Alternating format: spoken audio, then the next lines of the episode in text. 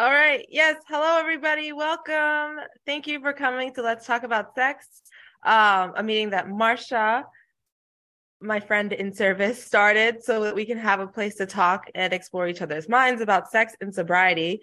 Um, I'm so excited. I do want to mention, uh, for a disclaimer, this meeting is about sex, and I know that um, a lot of a lot of us as alcoholics and addicts experience a lot of trauma. So if you need support, reach out for support. We will open a breakout room for, you know, connection and for whatever you need. Um, if you feel like heightened anxiety or you're feeling triggered, we can definitely um, offer that. And make sure you call your people too. They're they're going to be worried about you.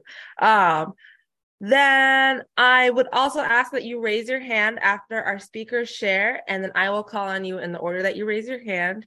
And I am happy to uh, pass it over to Mike. He will be our first speaker of the of the day, and he has an amazing mind. So, please give a warm welcome, you guys.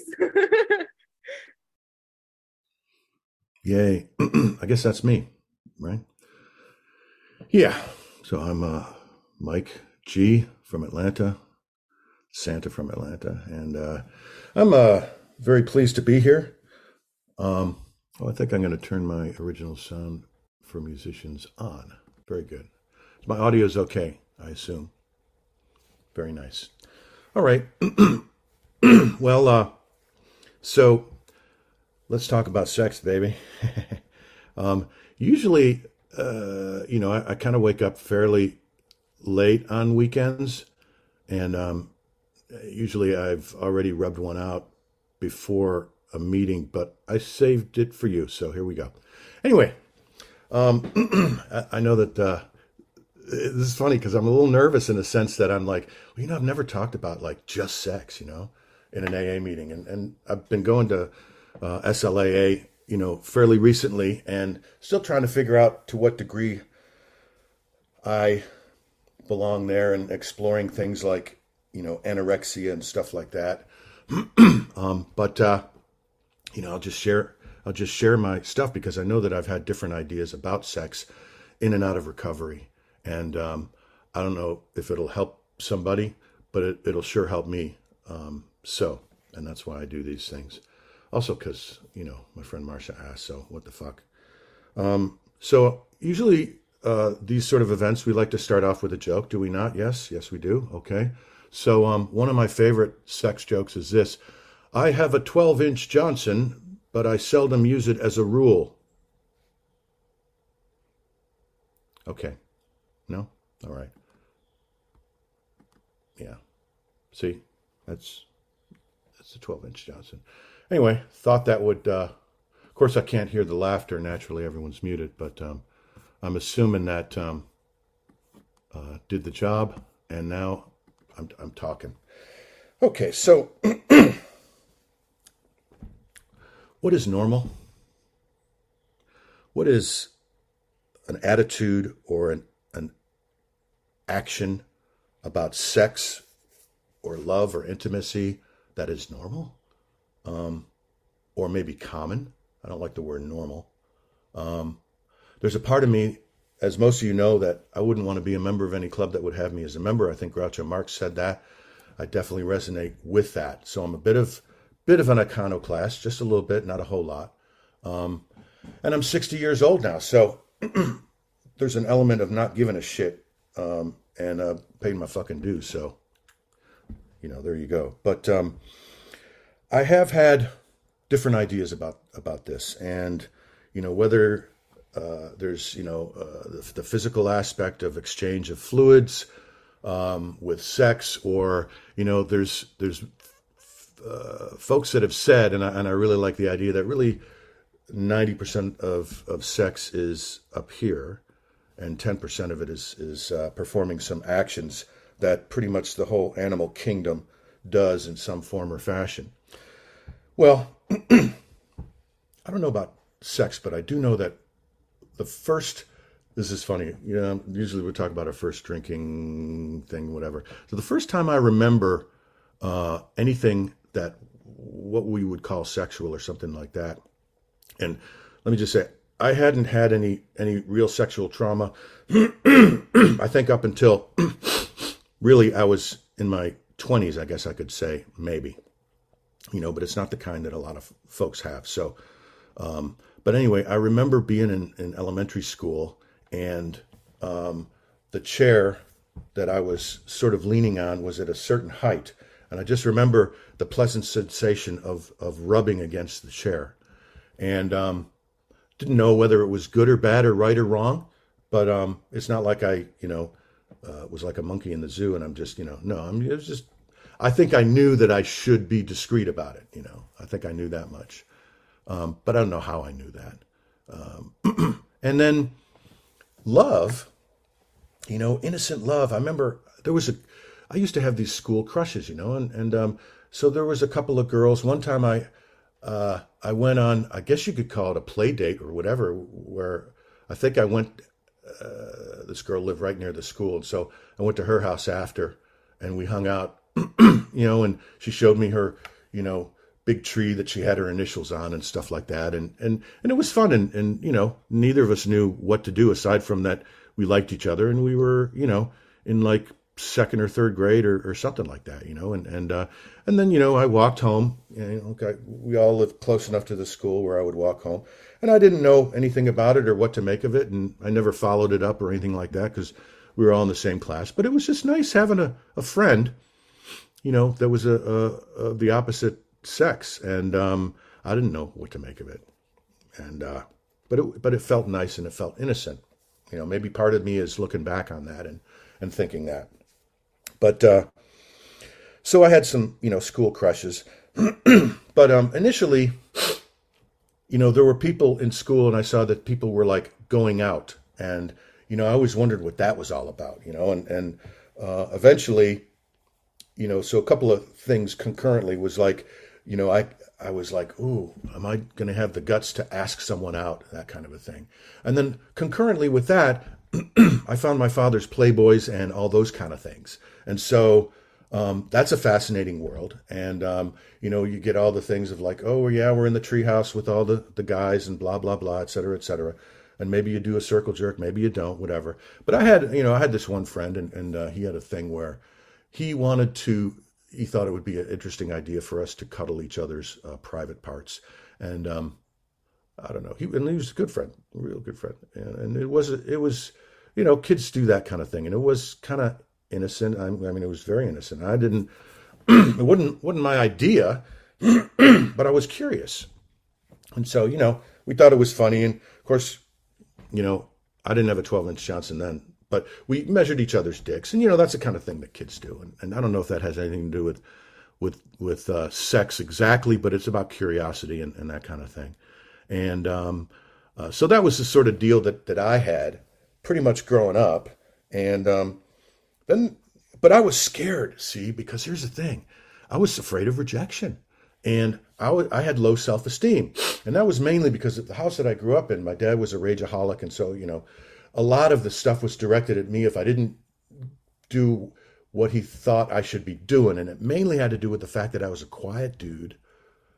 And um, and so he thought I should be out there with the guys and playing football and all that kind of thing. And I was, you know, in my room reading comic books or whatever. And, and, uh, you know, it just wasn't his vision, you know.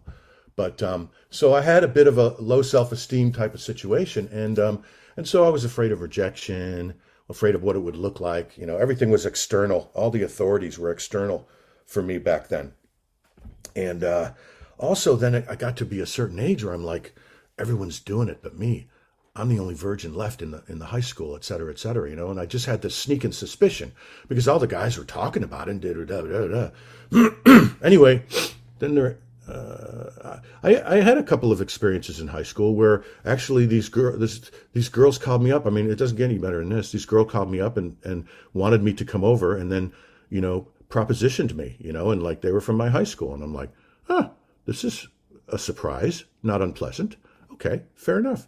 And, um, uh, you know, and I wasn't really attracted to either of them that much, but also I had never had a blowjob. So I figured, you know, tick that box. Okay.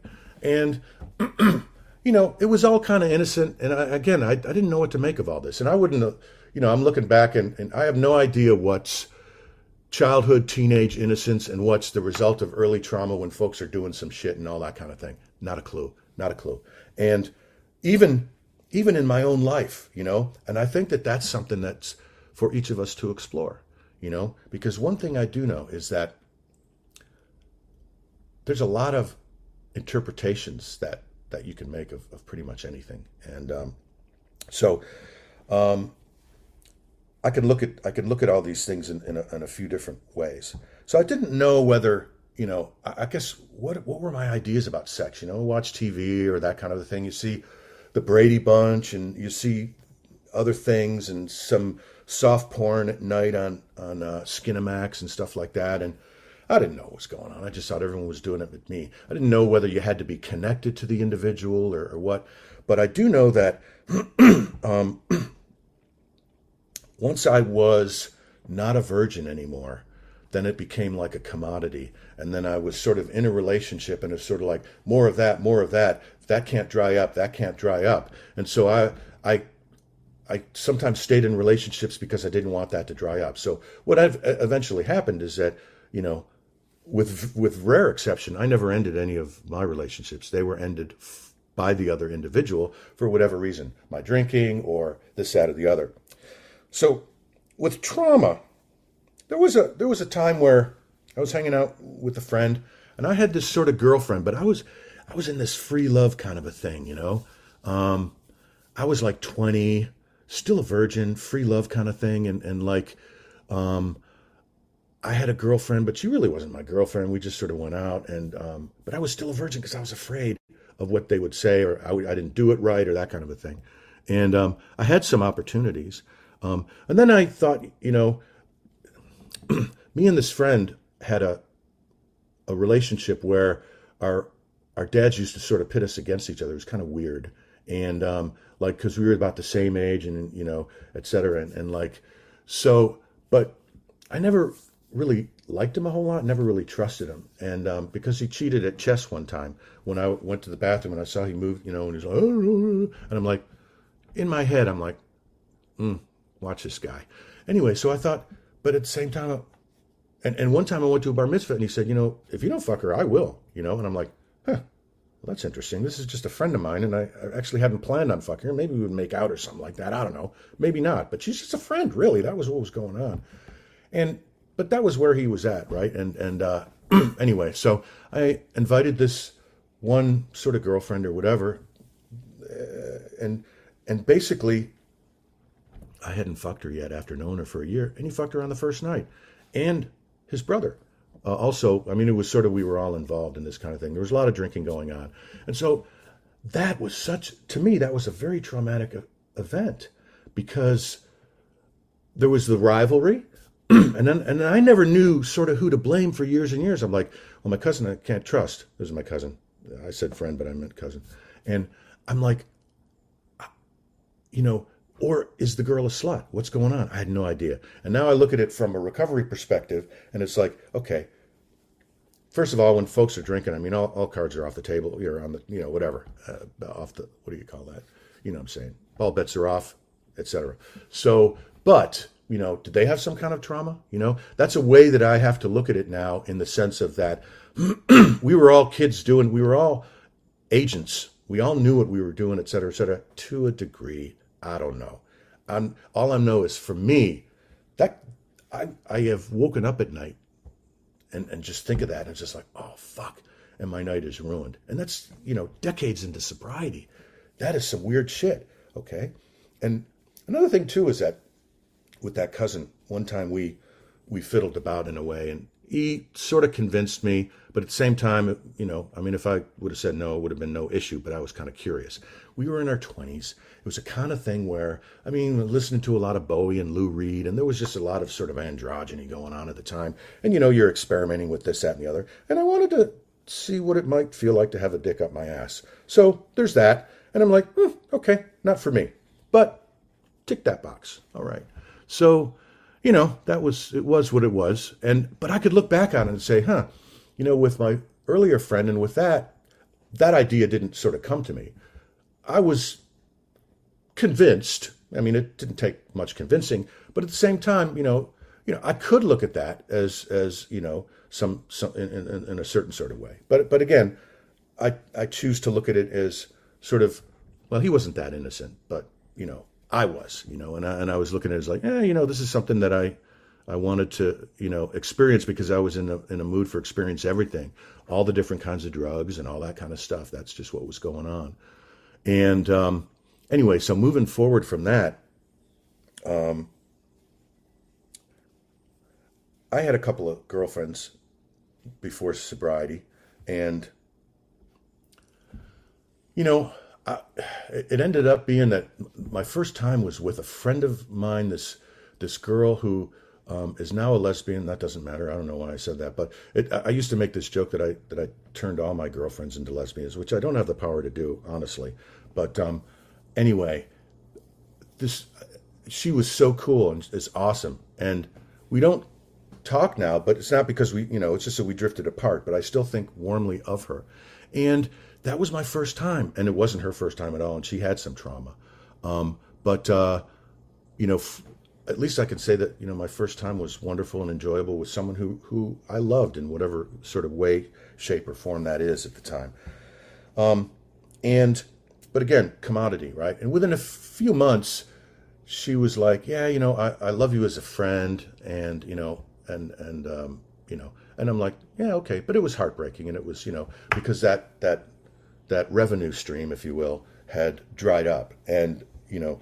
But so I had a couple other girlfriends and that kind of thing, and they tended to be younger than me by several years, you know. But I was a nice guy, you know. I never forced myself on anyone or any of that kind of stuff. It was just sort of like, you know, all kind of sort of free love and hippie type stuff going on, and um, so there were some one night stands and bars and that kind of a thing. But at the end of the day, I got sober.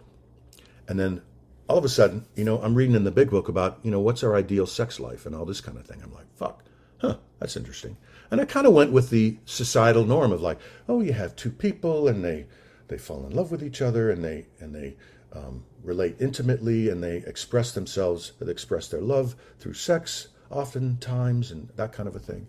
And and um, I met my wife to be, Julie, great gal. I wasn't attracted to her at first.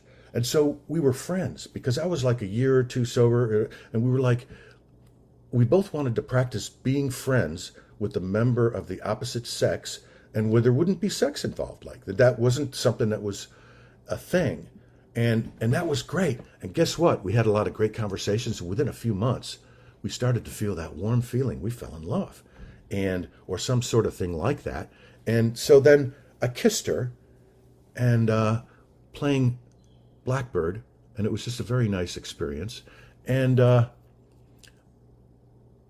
I, I remember when she told me that she thinks she loves me or whatever, and I was feeling the same thing. I ate a whole fucking can of olives. I didn't know what to do. It was just crazy. It was wonderful, and and innocent, and that's the way it should be in sobriety. We were friends, and then we were lovers, and then we got married, and you know we were married for 28 years, and we had a couple kids.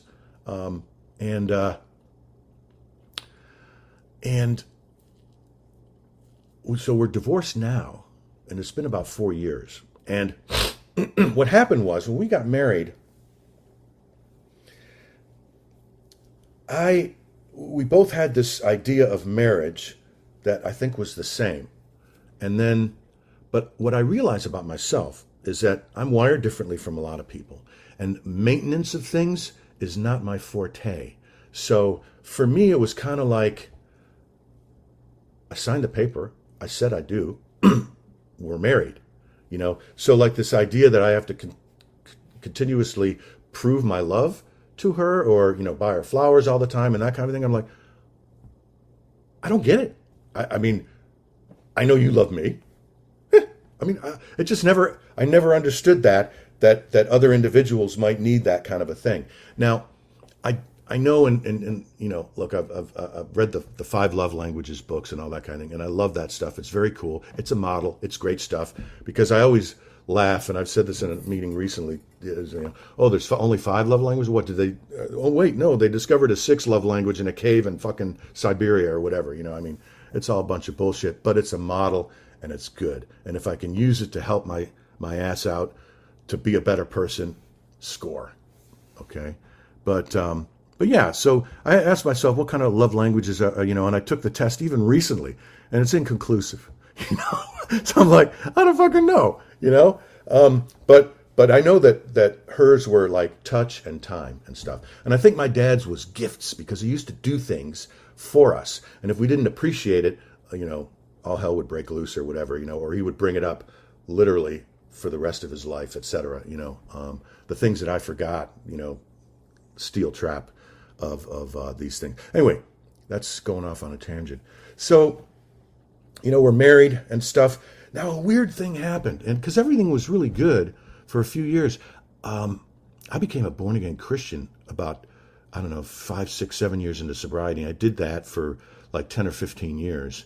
I um, suspended my disbelief, and I've told the story before. You know, I'm a agnostic atheist Jew coming in, and then this God thing in AA or whatever. I'm like, okay, I'll go for it. You know, I would have eaten my own shit to get sober. I was that desperate, and I'm like, yeah, you know, this is palatable. You know, of your own understanding. That's cool. I can dig it. and uh, but then you know, because people had, you know, people who uh, sometimes I would uh, give them a hand job for you know ten bucks so I could get a twelve pack. Um, but they would spout John 3.16 to me, picking up, you know, me hitchhiking and, and whatnot, this kind of thing. So I was familiar with that stuff. And I remember this one lady picked me up hitchhiking, very nice lady. She was a mom and um, uh, no sex or anything, but she she was so nice that she brought me. It was in like seven in the morning because I was still up from the night before, and she brought me to get a 12 pack, and we had a talk about Jesus. And um, you know, she brought me to meet her kids, and we saw a thing on the Rapture, and you know, I've I've always been a skeptic, and I you know was whatever. But anyway, at this point in time, I'm sort of like it was explained to me in a way that a Jewish boy could understand about blood sacrifice and all this kind of thing. And I thought to myself, well, you know, either a third of the planet is fucking nuts, or maybe they have something, and and I don't know about it. Let me go and basically do Pascal's wager and try this out, see how it works. And I felt like a wonderful thing, and blah blah blah, etc. You know, excitement when you like like when you discover a new band and, and that kind of thing. That's what it was like. Okay. Anyway, so I'm in. And uh, now there's a lot of ways that you can interpret that shit. And one time, a few a few years, a couple years in, I was still young in this in this religion thing, but there's this thing about the wife being submissive. And so there was this one time where I wanted to have sex and Julie did not, and I thought I kind of forced her to, and you know she uh, you know, it was a, it was traumatic for her, and um, and I didn't realize that. But I thought, and I was looking at my Bible later, it was like, oh yeah, Hosea was was um, you know unfaithful to God and da da da and all that kind of thing. I'm like reading all kinds of shit into this fucking shit. Anyway, and then I talked to the to the pastor the next day about this, you know, and and you know said, what about submitting? He said, no, no, that was wrong. What you did, and um, he was a real he was a really good guy. Um, but anyway, so that's that's a regret. I have few regrets, but that's a regret that I have. And as far as making amends and all that kind of a thing over a period of time, yeah. And there was one time where she felt the need, like I think she wanted to sort of teach me a lesson. And she, because here's the thing, she's a highly sensitive person. So she, like, there's been times where I'm like talking like I am now, like maybe passionately, but she's hearing me yelling at her, you know? And so I didn't know that was a thing. Now I know that's a thing. And so I was like, okay, there's two conversations everyone's having the one that I'm having and the one that you're hearing and everyone's hearing. So there's, you know, 40, 50 conversations, 42 in this room or 41 minus me.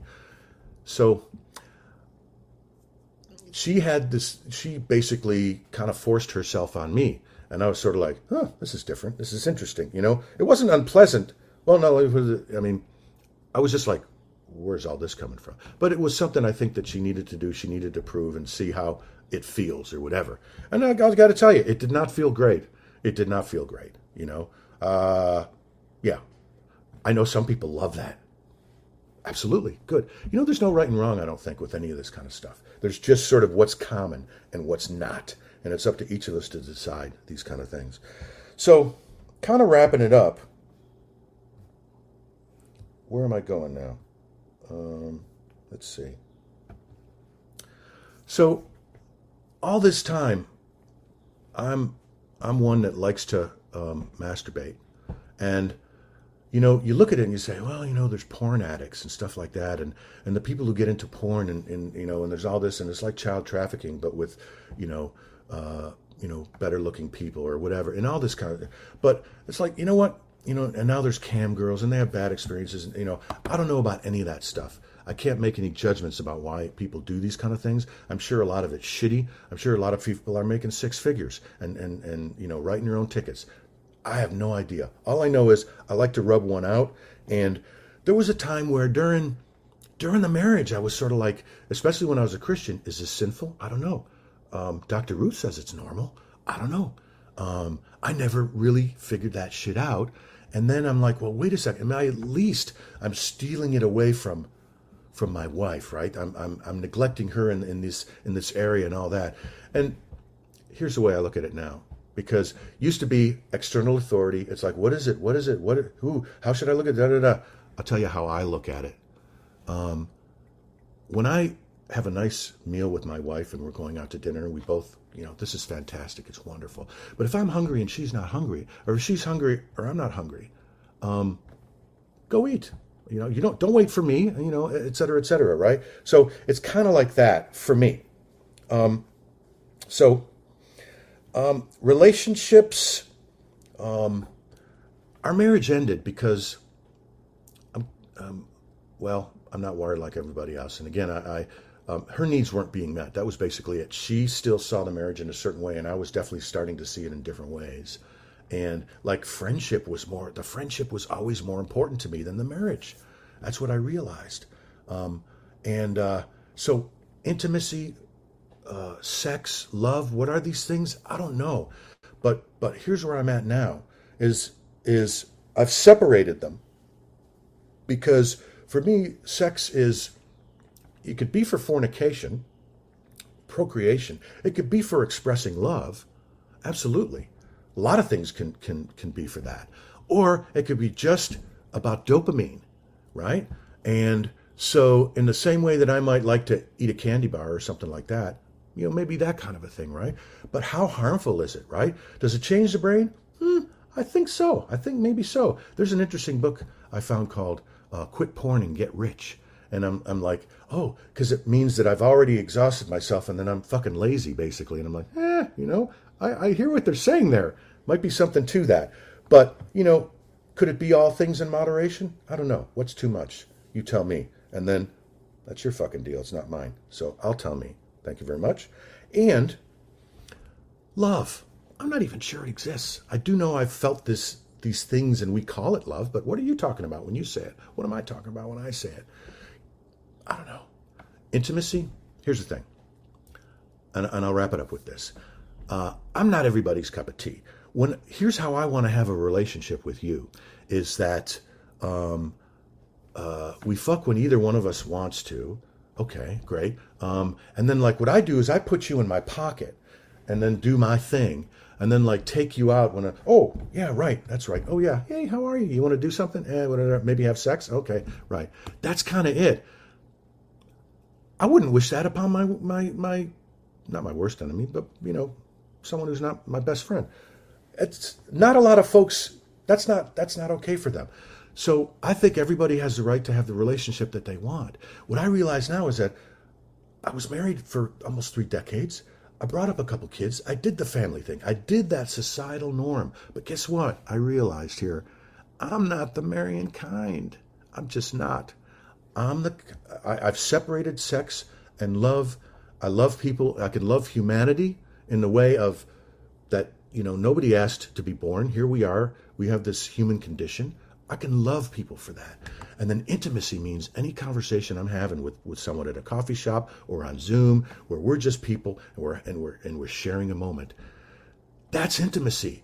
Whether I have it in a relationship that lasts X amount or I have it ad hoc, it does not fucking matter to me.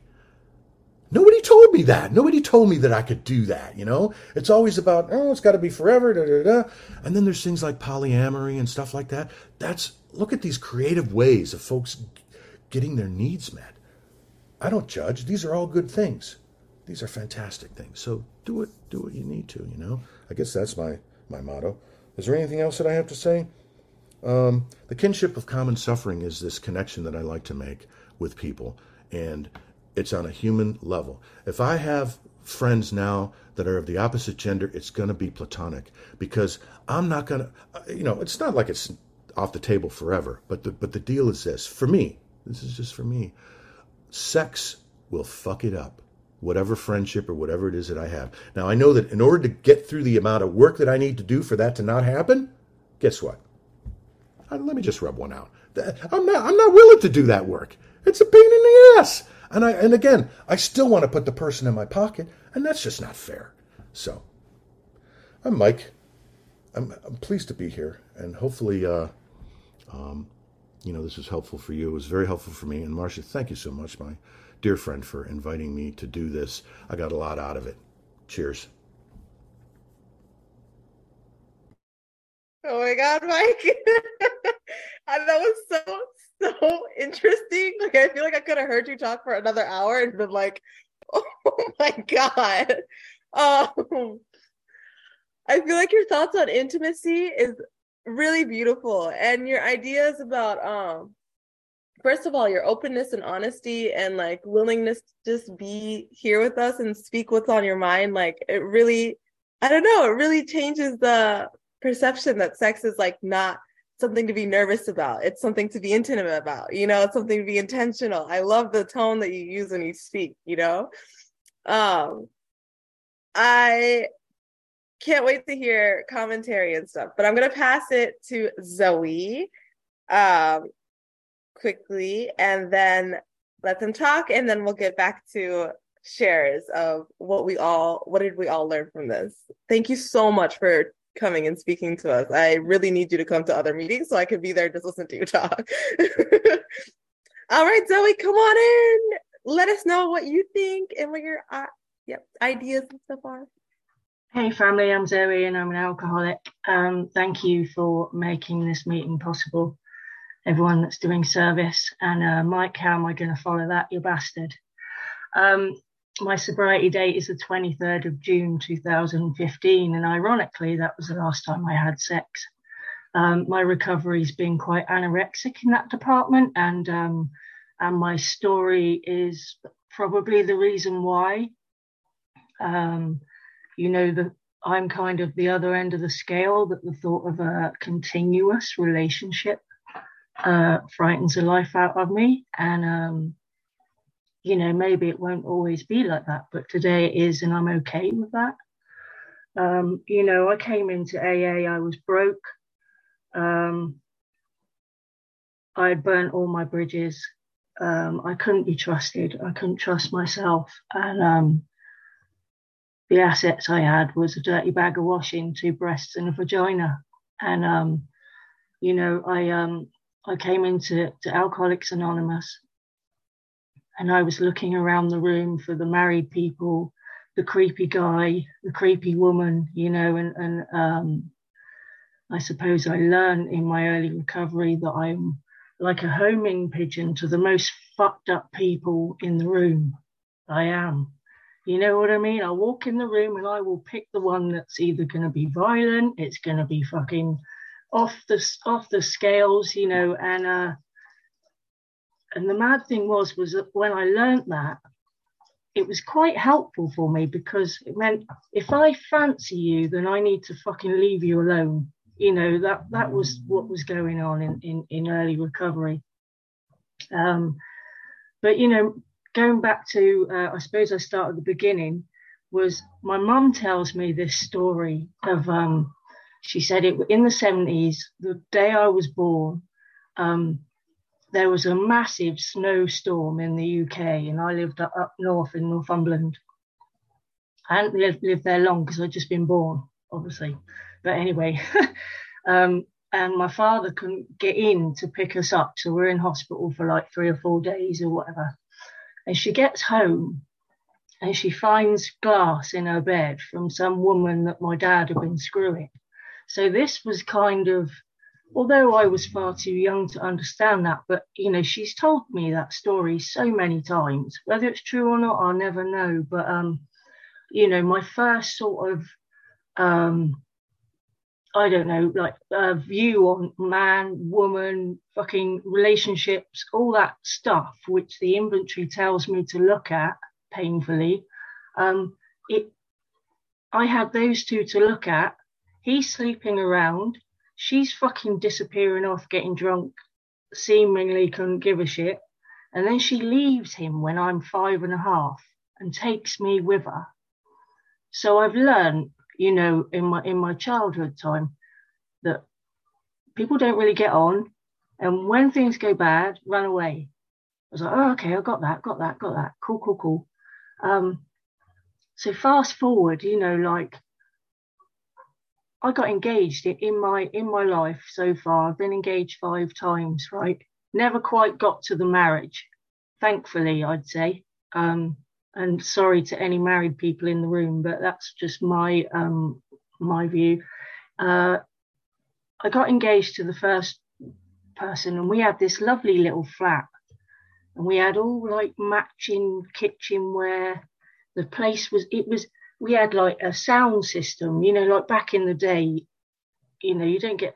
We had this fucking huge sound system, separates used to call them, and these big speakers and a fucking TV that you could literally put a Great Dane in it. It was so fucking big. And um and my partner at the time was so proud of all this stuff, you know. And it was so funny because how I met him is I used to stalk him. I didn't know how to talk to people really, so I used to stalk him. And by the time we actually started talking, I knew where he worked, what time he went on break, he didn't even have a clue who I was at the time. He worked in the ironmongers across the road from the pub, and I used to be the cleaner there, doing the bedrooms and that. And I'd look out the window, you know, oh, there he is, and I'd feel all like, um, like totally in love with this guy, totally in love with him. Like it, I couldn't think about anything else, and uh, it, it was like overwhelming, you know, that kind of the phenomenon of craving. I had it I had it bad. I, you know, I couldn't get it out of my head. I knew he went, walked home for lunchtime, and then he came back at two, and I knew he finished at five, and I could watch him from round the corner, you know, like just putting away all the wheelbarrows and that from this shop where he used to work. It was a garden centre type place. And I'd watch him. Well, blow me, I, I'm not even making this up right. The first drunk I ever had, I had a bottle of whiskey I was like 15 or something. And um and I'm walking around on my own, fucking sliding down the walls and fucking in a right old state. Who do I bump into? I bump into him. And I was mortified. And he's got me by the back of the coat and he's taking me home and I'm puking and pissing myself. Of course, all this time that I've been following this guy round that I'm besotted with, and now I've gone and behaved like that in front of him.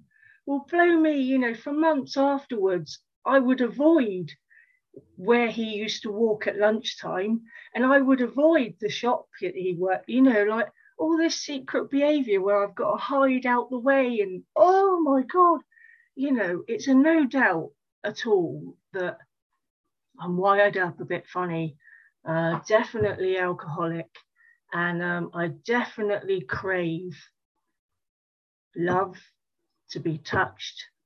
Um, you know, it was off the fucking scale, absolutely off the scale. Anyway, fast forward, I, we we somehow got together. We were into the club scene together, so we go like dancing all night, take drugs, and um, that's sort of how we how we got together really. And and then I used to get his drugs for him and, and all that. And um, you know, it's interesting when you've got a few drugs, all that you, you end up making friends that perhaps you wouldn't have. Um, so yeah, we used to go off dancing. And Eventually, we got together, um, and not long after, we got engaged. And it was me that pushed for it. And I've learned this in my inventory process. It was me that pushed pushed for the engagement because I desperately need that connection I need you to commit to me so I can feel whole. You know, I I, I need that.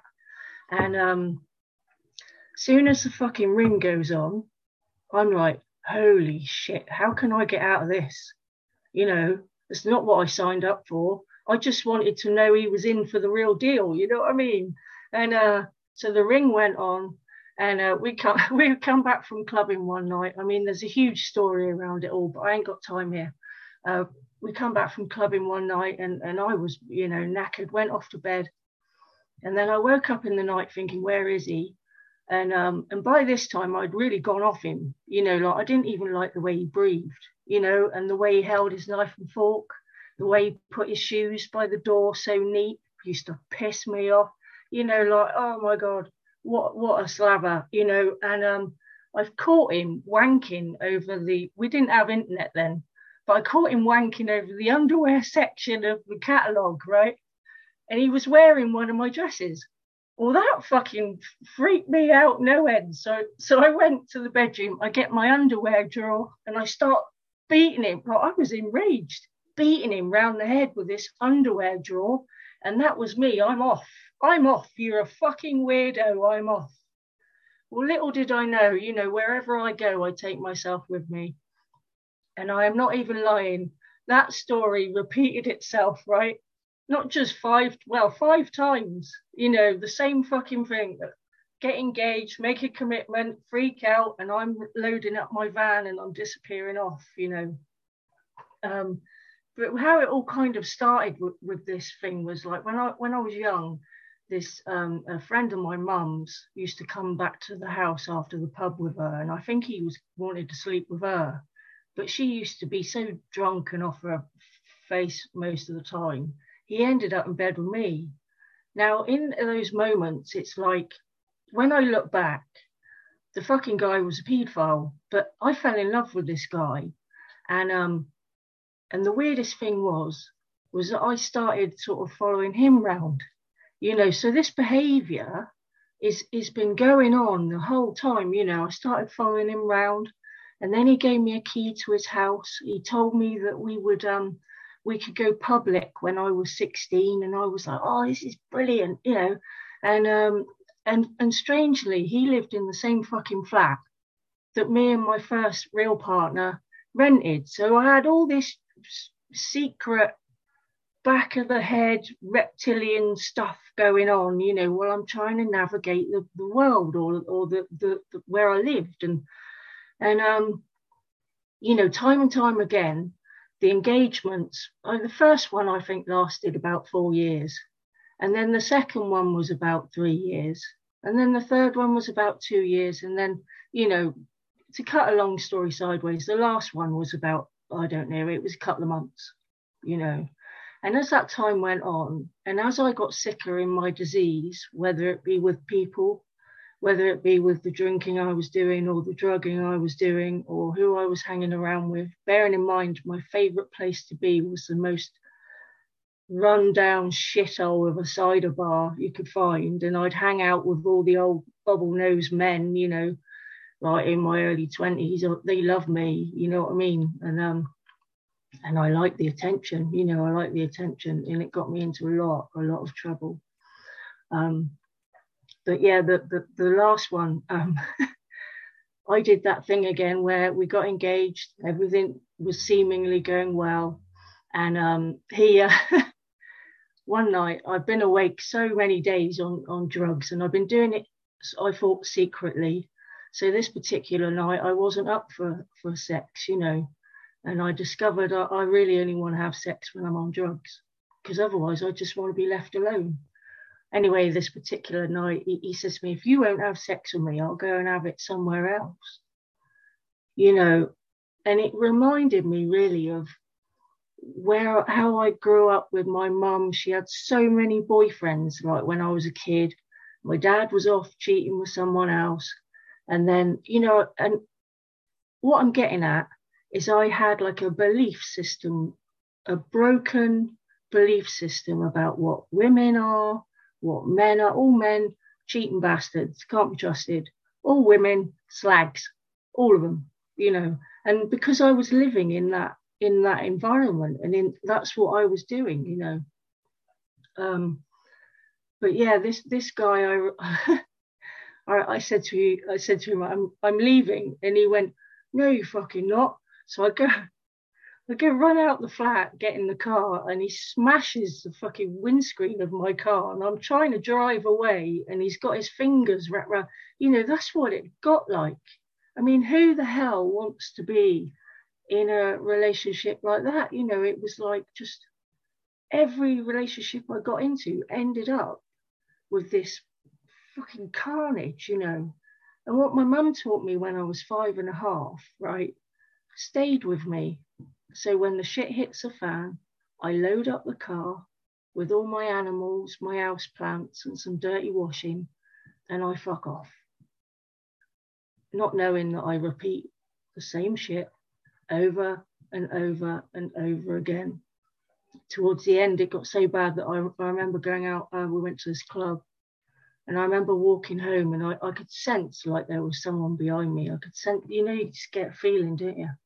I looked round, there's this kiddie, I don't know how old he was, but he, he, he was, must have been, I don't know, late, old, oldish, older teenager, you know. And I was so mortal drunk. And I went, went home and I went in the house and I just felt it was a bit weird. And then he walked in and I don't know what happened that night, but he was gone in the morning, but it's stuck, stuck with me. You know, those things used to happen over and over and over again. And I would think, you know, why does this sort of keep happening? The amount of times I've been in bed in my own house and someone's come in and got into bed with me, I didn't know how to, um, you know, I didn't have a sense of self. By this time, I was very good at disassociating from my body. So I would just go through with whatever I got quite good at it. You know, I could jump up and down for fucking hours. You know what I mean? It was like no no bother to me. But just get on with it. Let's get the job done, so I can get back to being me or whatever. And um and it, and this is the weirdest thing was was that um you know how my sex life started was how it ended in in a way you know from early and at the end of my um, drinking and drugging, like I said, the last time I had sex was the 23rd of June 2015. And that week running up to that, I probably slept with 10 different people. You know, I fuck it, one was in and then one was out. I mean, you know, I take my hat off to people who charge for it because I was the sort of person who would give it away and I'd come and tidy your house you know, that level of low self esteem that it ripped my fucking head off. It did, you know, like, oh, I could be sat here a millionaire, you know. Um, but but what's happened like in in recovery is it sort of scares me a bit, you know, the thought of sex and stuff. I I read a um I read a thing once that um you know every time a man ejaculates into my vagina that a part of them is is like going to be with me forever. And it made me think, fucking hell, you, you know, I wanted to cut my waist off. You know what I mean? Like, what the fuck is that? And um, but what it's done is it's a bit of a blessing because it's helped me to um, you know, the inventory talks about what is my sound ideal. And until I actually know what that is, I'm not even going to go there. And for me, the way life was going, um, it's a beautiful thing to say, actually, no, you know. Um, yeah, I, I, mean, I just become like a bloody robot, you know, like a robot. I remember once I um I used to do this thing where I used to go and like in my van and I'd go and park in some fucking dodgy lay-by or corner of a field or something in the middle of the night, high, you know, and I'd try somewhere where I could get a phone signal and I'd be in there wanking, watching porn, you know, like, and, and I didn't realize once that, um, of course, I had my phone on onto the car thing and uh, it ran my battery down. I, I mean, I was there so long, I nearly drew blood, I swear to God, you know, and and I had to phone up my stepdad because I couldn't start the car, right? And he's like, why are you parked in, in the middle of a field? I said, well, when it was dark, it wasn't a field. I thought it was a road. You know, like you could quite often find me sort of parked around in some fucking lay-by sites or whatever. Um, you know, I always I was always quite interested in my drinking days to go out dogging. I don't know if you've heard of that, but you know, I quite like that kind of going out in the woods and just having a having a bonk with a load of random people. You know, that kind of that interested me quite a lot. You know, and um, it really did.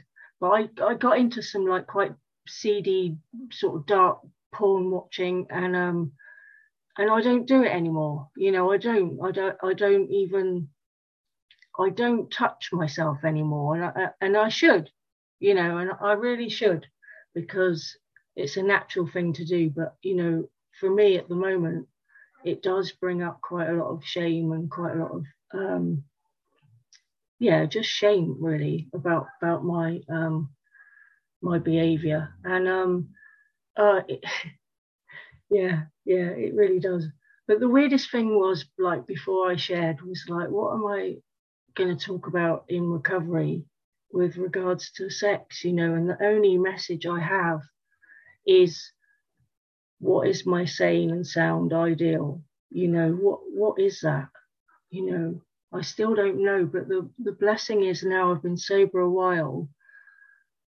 It isn't what it was by a long stretch. Um, you know, the people that I got engaged to, they were violent, narcissistic people, except the first one. Um, he was a bit soft, really, you know, he was a bit soft for me.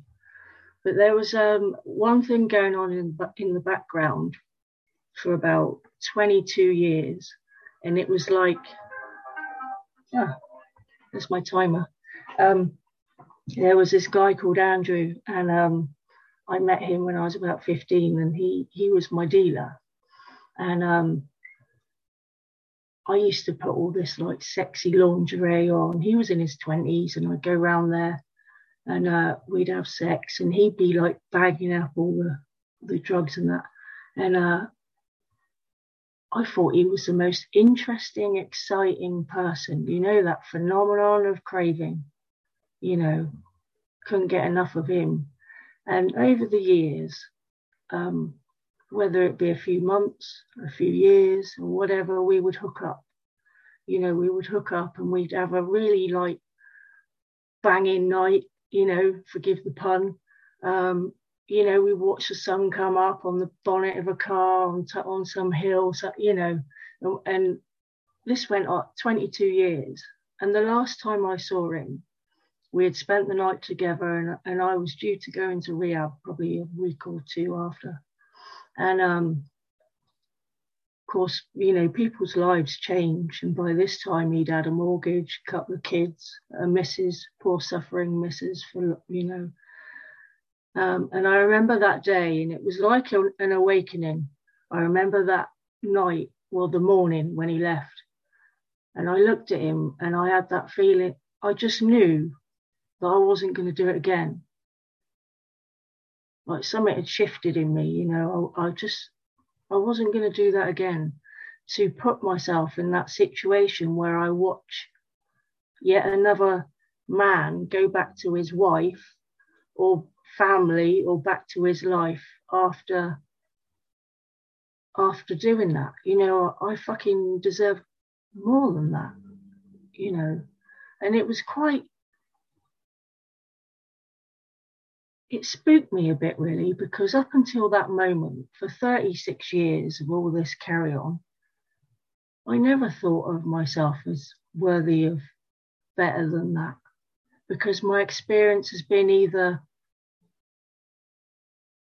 being the mistress, I was a very good mistress and very good at keeping secrets, or being in relationships where at some point I'm going to have to load the van and bugger off and I think that was the start of my recovery, you know. Um, yeah, the sane sound sex ideal, you know, what is it? I used to look at married people with children and I'd think, oh my God, they're so so sad. So so sad, you know, poor, you know, should be out here having a party, you know, having a laugh. And um, you know, the truth was I couldn't do it drunk or sober, I couldn't do it. Um, but I'm open to the idea. You know, I'm open to the idea now that it's possible for this alcoholic to have a stable, consistent, loving, kind, considerate relationship. Um, and I won't tolerate anything other than that. So that's probably why I'm still single. um, but you know, thank you for letting me be of service. And um, I was very anxious about. I'm always anxious about sharing at meetings. You know, does it ever go away, Mike? I don't fucking know. I've got sweaty palms. You know, um, but it is good to be of service, and I never know what I'm going to say before I share. And I know that in an hour's time, I'm going to do the one I should have just done better, you know. But that's life, eh? So I'll leave it there. Thank you, Marcia, and everyone that's um, making this happen. And over to you.